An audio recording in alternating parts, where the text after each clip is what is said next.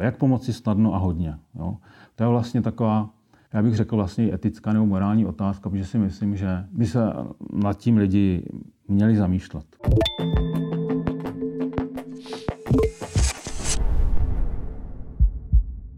Posloucháte další epizodu pod Caritástu, podcastu o lidech, kteří tvoří Caritas. Moje jméno je Terka a mým dnešním hostem je Vlastimil Vohánka. Dobrý den. Dobrý den. Pan Vohánka je vlastně pedagog na Caritas. A tak se chci na úvod zeptat, co tu učíte? Já tu učím poslední dobou úvod do sociologie, to mám s prvákama, a s druhákama a s třetíákama mám etiku sociální práce. Ale úplně původně jsem tu učil s prvákama, nebo prváky spíš, úvod do, úvod do filozofie. Mm-hmm. Jak dlouho jste vlastně na Caritas? Nebo jako celkově, když to vezmete, tak jak jste se sem třeba dostal? Jo, začal jsem tady v roce 2014 a to jsem učil ten úvod a začal jsem to učit, protože jsem byl takzvaně postdoc na fakultě teologické a to znamená, že po té, co doděláte doktorát, tak dostanete příležitost ještě nějak dál výzkumně působit. A součástí těch mých povinností bylo odučit něco i pro katedru filozofie na teologické fakultě a, a proto jsem učil tady mm, ten úvod do filozofie. V tu chvíli jsem zaskakoval za Honzu Koblíška, který teďka učí ten předmět zase. Některé pedagogy, myslím, že hlavně Janu Sinkovou to zaujalo, jak učím, tak mě nabídla, jestli bych nechtěl učit trošku víc, třeba etiku nebo sociologii, tak jsem to vzal. Jo. A po nějaké době uh, se stala ta nepravděpodobná věc, že mě pán ředitel nabídl i to, abych ten obor garantoval, když já sociální práci nemám vystudovanou dokonce.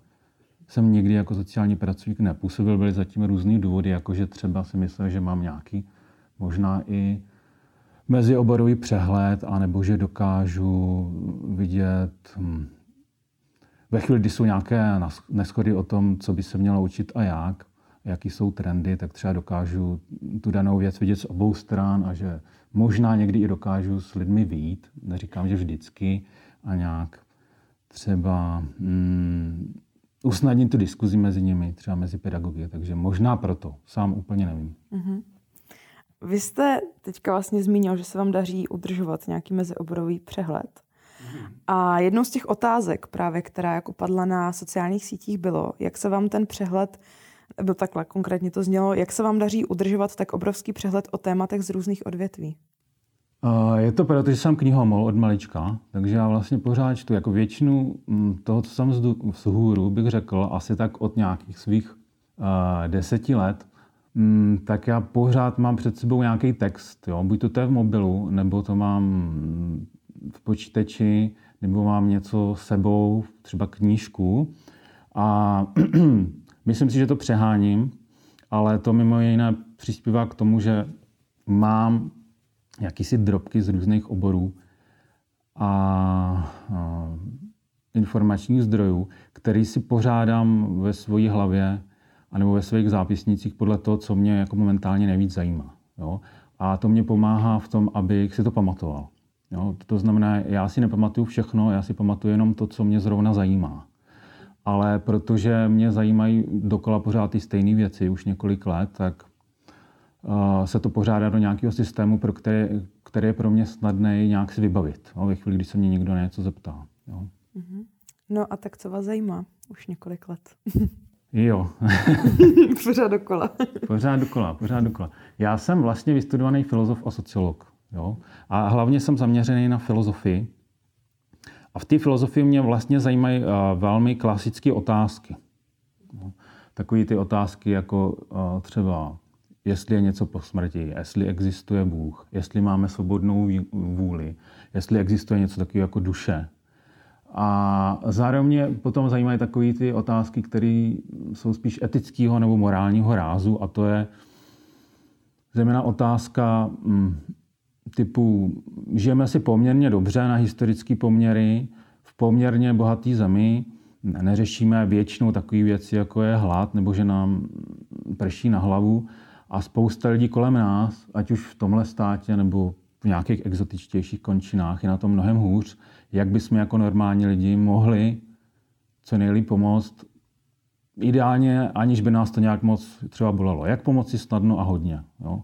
To je vlastně taková, já bych řekl vlastně etická nebo morální otázka, protože si myslím, že by se nad tím lidi měli zamýšlet. Jo? Tak to je to, co mě zajímá. A myslím si, že to trošku souvisí, ty jednak ty jakoby filozofické otázky, takový abstraktnější nebo takový kosmičtější, bych řekl, jako je třeba uh, život po smrti nebo existence Boha a jestli má život nebo vesmír vůbec nějaký smysl, proč tady jsme, o čem to celé je. A dru- na druhé straně uh, otázka toho, jak uh, lidem kolem sebe pomoci, protože myslím si, že někdy lidi, i my sami trpíme právě proto, že nevidíme ten smysl, anebo právě proto, že nevidíme ten smysl, tak trp, m, sami sobě i ostatním hodně to utrpení, ať už záměrně nebo svojí vlastní nepozorností nebo necitlivostí nebo nezájmem způsobujeme. No, takže nějak tohle.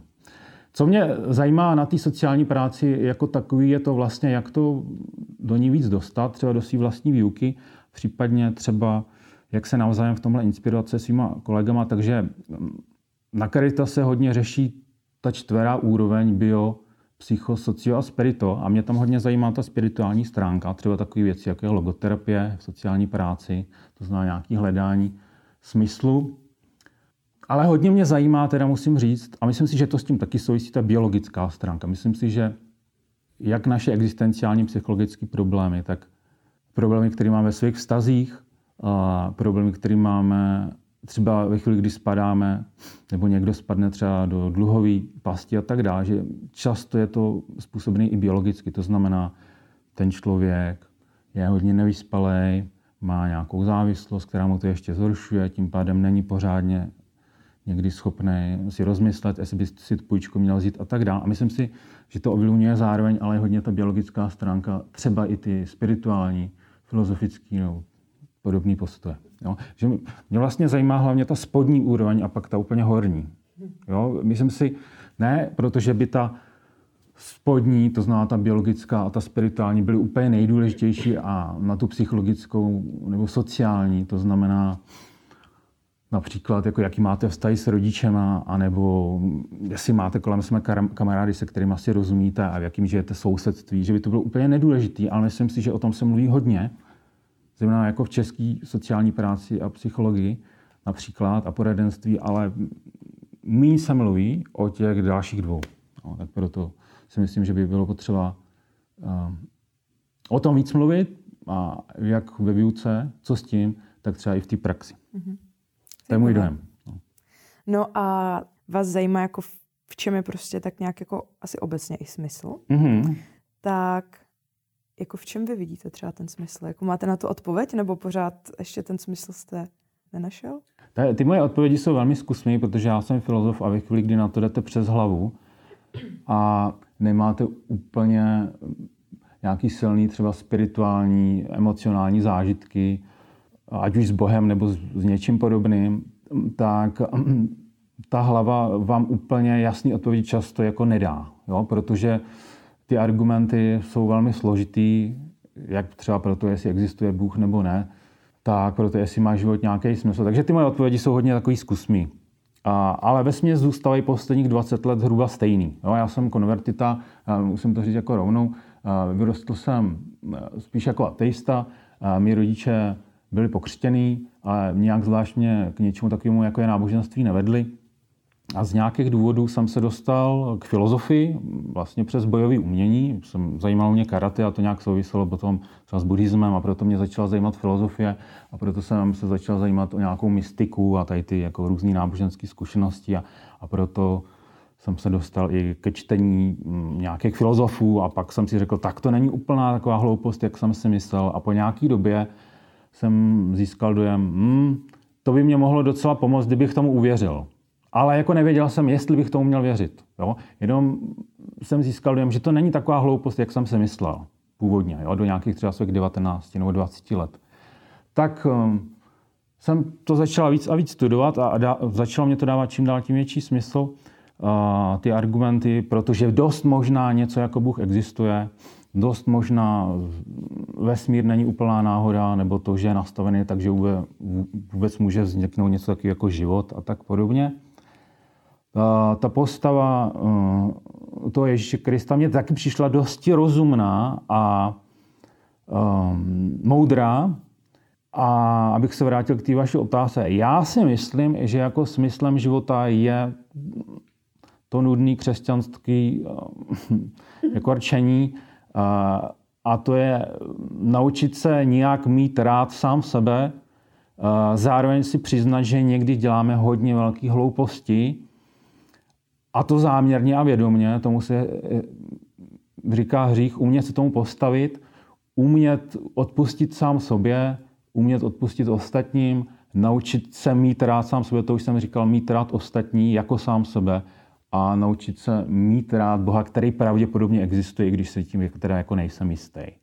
A um, projít tady tím životem, který je hodně těžký pro, řekl bych, většinu lidí a dřív býval, býval ještě těžší a dneska pořád je hodně těžký v těch chudých zemích a brát ten život něco jako workshop nebo takovou zkoušku a výzvu, jak to zvládnout, a pak čekat, že to bude o hodně lepší. Jo? Ale eh, nerezignovat na to, snažit se zlepšit to už tady a teď kolem sebe i sám v sobě. Něco takového. Je to velmi jako dlouhá odpověď, ale nějak novátorská. A myslím si, že ji lze poměrně rozumně hájit. Nejsem si tím jistý, ale považuji za tuhle odpověď za pravděpodobnější než vlastně všechny ostatní. Takhle bych to řekl. No a když jste říkal, že učíte vlastně i sociologii, pak mm-hmm. jako teda i tu filozofii, tak možná to na mě působí jen tak, jakože to můj subjektivní názor, ale že ta filozofie vás baví jako víc v něčem? Mm-hmm. Nebo je to, hodně se to prolíná možná, mm-hmm. ty dva Určitě. obory? Určitě jo, protože já jsem to studoval díl, když jsem dělal doktora, tak jsem ho dělal z filozofie, nikoli ze sociologie. A ta filozofie je zajímavější v tom, že si klade velmi zvláštní otázky, ještě zvláštnější než je, je běžný, protože ona má ve své povaze to, že spochybňuje to, co ostatní vědy třeba nespochybňují a snaží se ověřovat ty základy a předpoklady, které ostatní vědy vlastně jenom předpokládají. A taky eh, víc inklinuje k těm otázkám, které jsou mě blíží, což jsou ty buď buď to jako existenciální, spirituální otázky po smyslu života a potom, jestli je něco po smrti a tak dále. Ale myslím si, že ještě je její velká síla v tom, že ona eh, dokáže se pohybovat mezi různýma disciplínama a vlastně filozofie někdo, já bych řekl, komu je jedno, v jaký disciplíně se vlastně pohybuje. Jde mu prostě o to, aby nějak dobře argumentoval, aby vycházelo z nejlepších eh, dat, které jsou k dispozici a ze své vlastní zkušenosti, ze zkušenosti ostatních lidí, kteří jsou kolem něj. A je mu vlastně jedno, odkud to bere. On je jako pavouk, který jakoby to spřádá ze všech různých oborů a je mu jedno, odkud ta nitka vede. Jestli vede ze sociální práce, z teorií a metod sociální práce, z psychologie, ze sociologie. Jemu jde o to dát to všechno na jednu hromadu a vybrat z toho to nejlepší. A to je to, co mě, co mě na té filozofii jakoby baví, pokud se to dělá takhle. Mě na filozofii nebaví jako historie filozofie. To znamená, co řekl Platon nebo Aristoteles, a teďka si to zapište a pak mě to jako u zkoušky zopakujte. Myslím si, že to je dobrý. Myslím si, že tady ty staří chlapy, kteří jsou dávno mrtví, jsou velmi inspirativní, ale člověk vlastně si tam musí najít něco takového, jako co, proč by ho to vůbec mělo zajímat? Jako, jako najít si nějaký svoje vlastní téma a až pak si vyděbávat třeba od tady těch starověkých řeků nebo římanů to, co mu k tomu lidi můžou říct. Jo? Nebo co mu k tomu tady ty lidi můžou říct. Spíš, spíš začít sám od sebe než od toho požadavku, tak jsou tady nějaký slavní lidi a vy byste měli znát, co kdy řekli. Takhle to podle mě nefunguje, protože lidi to de facto nezajímá, pokud k tomu nepřistoupí ze své vlastní potřeby, anebo to velmi rychle zapomenou. No, takže moje vlastní eh, taková jakoby rada, teďka tady nezáměrně poučuje to jako pro studenty, najděte si fakt nějaký téma, který vás doopravdy zajímá já si myslím, že dobrý cvičení je to, jako představte si, že máte zbytek života před sebou a nemusíte pracovat, nemusíte vydělávat. Co, co budete dělat? Představte si, že umřete a přijdete do nebe. co v tom nebi budete dělat? Jo? A, a zkuste o tom přemýšlet třeba týden, zkuste to hodit na papír a pravděpodobně tam vyvstanou otázky, které vás doopravdy zajímají A přes to, co vás doopravdy zajímá, všechno ostatní filtrujte. A pokud vás to nezajímá, tak na to zapomeňte. Ale pokud to nějak souvisí s tím, co vás zajímá, tak, tak, si, tak si toho všimnete a budete si to pamatovat. A takhle se vám budou pořád ty informace v hlavě a budete si toho pamatovat hrozně moc. Právě proto, že vás to bude zajímat. Lidi si pamatují prostě to, co se jich nějak dotkne emocionálně a dotknou se jich emocionálně věci, které je zajímají. A lidi musí přijít na to, co je zajímá. To je podle mě jako ta, ta první věc. Super, děkuji za vyčerpávající odpovědi s typem na závěr. A ještě tady mám právě taky, to je taková filozofická otázka, která přišla ze těch sociálních sítí. Co je smyslem utrpení? Asi podle vás. A pokud Bůh má nějakou odpověď, jaký neznám, protože někdy to utrpení je tak extrémní a tak dlouhý a tak rozšířený v lidské historii, i ve zvířecí historii, evoluční, že jako nevím úplně, co je tím sledováno. Moje odpověď nejsnadnější je ta, že Bůh pravděpodobně má důvod, kterýmu já vůbec nerozumím. Proto proč to dopouští. Ale pokud bych uh, mluvil sám za svý vlastní jakoby, lidský perspektivy, když se mně stane něco, co nechci, což často bývají triviality. Čím je to triviálnější věc, tím víc mě to dokáže osobně rozčílit a to, to je taková moje jako osobní libůstka, jakože se rozčilu nad tím, když jako někde založím papír, ale když prostě dojde k autohavárii, tak jako mě to, za mnou to skoro jako nehne. Jako jo. Ale, ale mě spíš rozčil takový ty malý nepříjemnosti života a já si myslím, že to je výzva k tomu, aby člověk jakoby na sobě pracoval, aby se zastavil v mém případě a snažil se jako nad tím mít nadhled, nerozčilit se a umět zareagovat co nejlíp. Já si myslím, že šikovná je ta perspektiva, kterou tady razil nějakou dobu Jan Zahradník, což je velmi oblíbený externí učitel, který učí na Caritas takové věci jako terénní sociální práce a motivace klientů k tomu, aby na sobě třeba nějak pracovali, pokud do toho mají chuť. A on říkal, občas třeba říkám lidem, kteří jsou třeba v nějakém ústavu nebo pasťáku, je to, musíte tam být dva roky, není to pro vás jednoduchý, berete to jako počítačovou hru, to, že tam jste. Sbíráte body třeba za to, že se nenecháte rozčilit ostatníma lidma kolem vás. Třeba když po vás jde nějaký vychovatel a snaží si na vás smlsnout, berte to jako počítačovou hru. Já si myslím, že utrpení, možná to zní necitlivě, a já neříkám, že takhle to Bůh jako zamýšlí, ale já sám k němu osobně přistupuji vlastně jako počítačový hře. To znamená, dostanu nějakou ťavku, snaží se mě to vykolojit a já se snažím napočítat do deseti a reagovat až po té, co jsem dopočítal po deseti, nebo třeba až po dnu. Jo? A myslím si, že když tohle to člověk dělá, snaží se vytvořit si nějakou tu rezistanci, nebo resilience se tomu říká, že na tom jako ohromně roste, až se mu to pak hodí ve spoustě různých situací. A já říkám, že tady to je celý smysl utrpení. Myslím si, že to zní možná moc triviálně, ale to je to, co mě se osobně osvědčuje a co mě funguje. Nějaký ten širší, věč, větší kosmický smysl utrpení. Jsou na to různé odpovědi. Mohli bychom se o tom bavit na nějakém předmětu velmi dlouho. Moje oblíbená stručná odpověď je to, že úplně jakoby nevím. Že pravděpodobně nějaký důvod velký to má, zejména pokud je to hodně extrémní, to utrpení, ale já sám ho neznám. Ale pravděpodobně existuje. Dobře, děkuji za odpověď. um, když se teďka maličko otočíme list a trošku to možná odlehčíme, mm-hmm. tak uh, když nepracujete, pokud takový čas existuje, tak mm-hmm. co děláte? Jak relaxujete? Kde berete energii? S kým trávíte čas? A tak? No, to se taky mění. Jak jsem říkal, třeba já jsem se dostal k té filozofii přes bojové umění. Když jsem byl na střední, tak jsem dělal karate. Ne nějak zvlášť intenzivně, protože jsem musel dojíždět na ty kroužky, takže jsem to docela flákal. A když jsem teďka byl pár let, to už jsem byl na Caritas, pár let dozadu, jsem chvíli dělal Krav Magu, což je asi věc, kterou spousta lidí zná. Dobrá věc, na sebeobranu. Znamená to boj zblízka. Hodně se to učí, myslím, v izraelské armádě. A pak jsem, předtím, než začal covid, jsem chvilku dělal brazilské jiu-jitsu, což trošku připomíná řecko-římský zápas. Je to vlastně boj na zemi, kdy se snažíte toho člověka uškrtit nebo mu zlomit ruku nebo nohu. Povedlo se? no, na mě se to docela povedlo.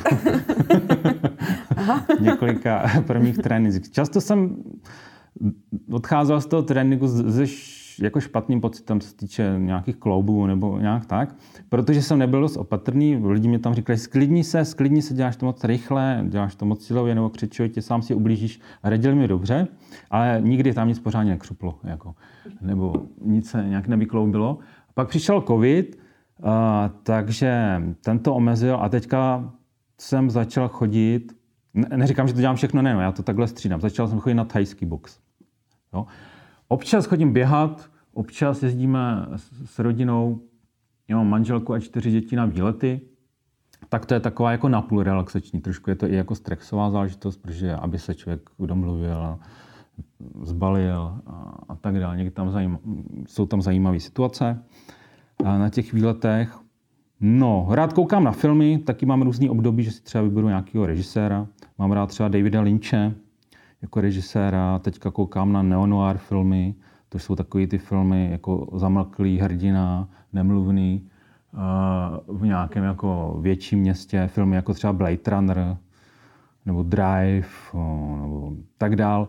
Já to třeba mm, sleduju tyhle filmy i proto, že mě přijdou jako inspirativní. Ve chvíli, kdy koukáte na filmy, kde jsou lidi, kterým se snažíte nějak přiblížit, tak ono, ono vás to k tím jako podvědomě táhne. Jo? Takže ve chvíli, kdy se cítím třeba vynervovaný, tak si pouštím filmy, ve kterých jsou hrdinové, které jsou extrémně takový stoický, jako kamenný, což jsou tady ty neonoir, neonoir filmy, jo, například. Takže tak. Občas chodím běhat. Čím se teďka hodně bavím, a to je poslední část mé odpovědi na vaši otázku, je to, že sleduju kryptoměny.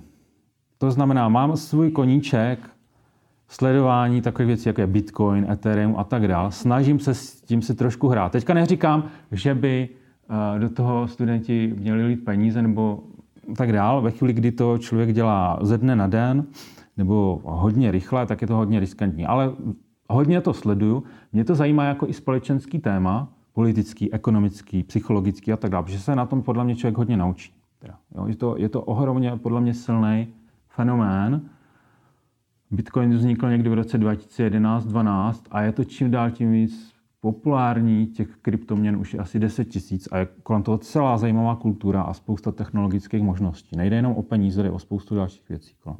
Poslední otázka, asi kterou bychom to uzavřeli, ta se týká Caritas. Mm-hmm. A to jsem se chtěla zeptat, um, co máte na Caritas rád? Co vás tady baví?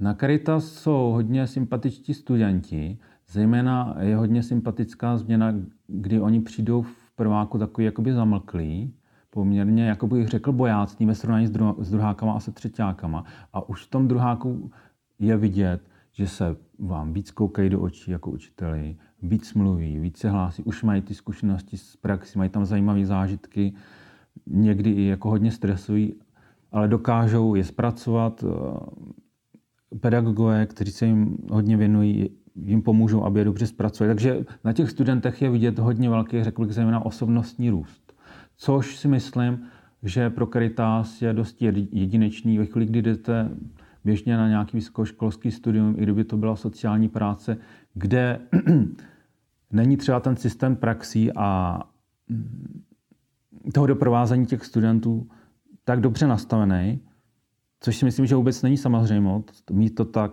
řekl bych, dobře nastavený, jako je Caritas, i když pořád je co zlepšovat, tak tam ten osobnostní růst není tak patrný. To se mě třeba na Caritas líbí. Potom vstřícný kolegové, eh, člověk tady má hodně velkou volnost, může dělat spoustu různých věcí. Mm, je tady hodně velká snaha o různé inovace, o změnu toho, co učíme, jak to učíme. Zároveň proto člověk má jakoby prostor.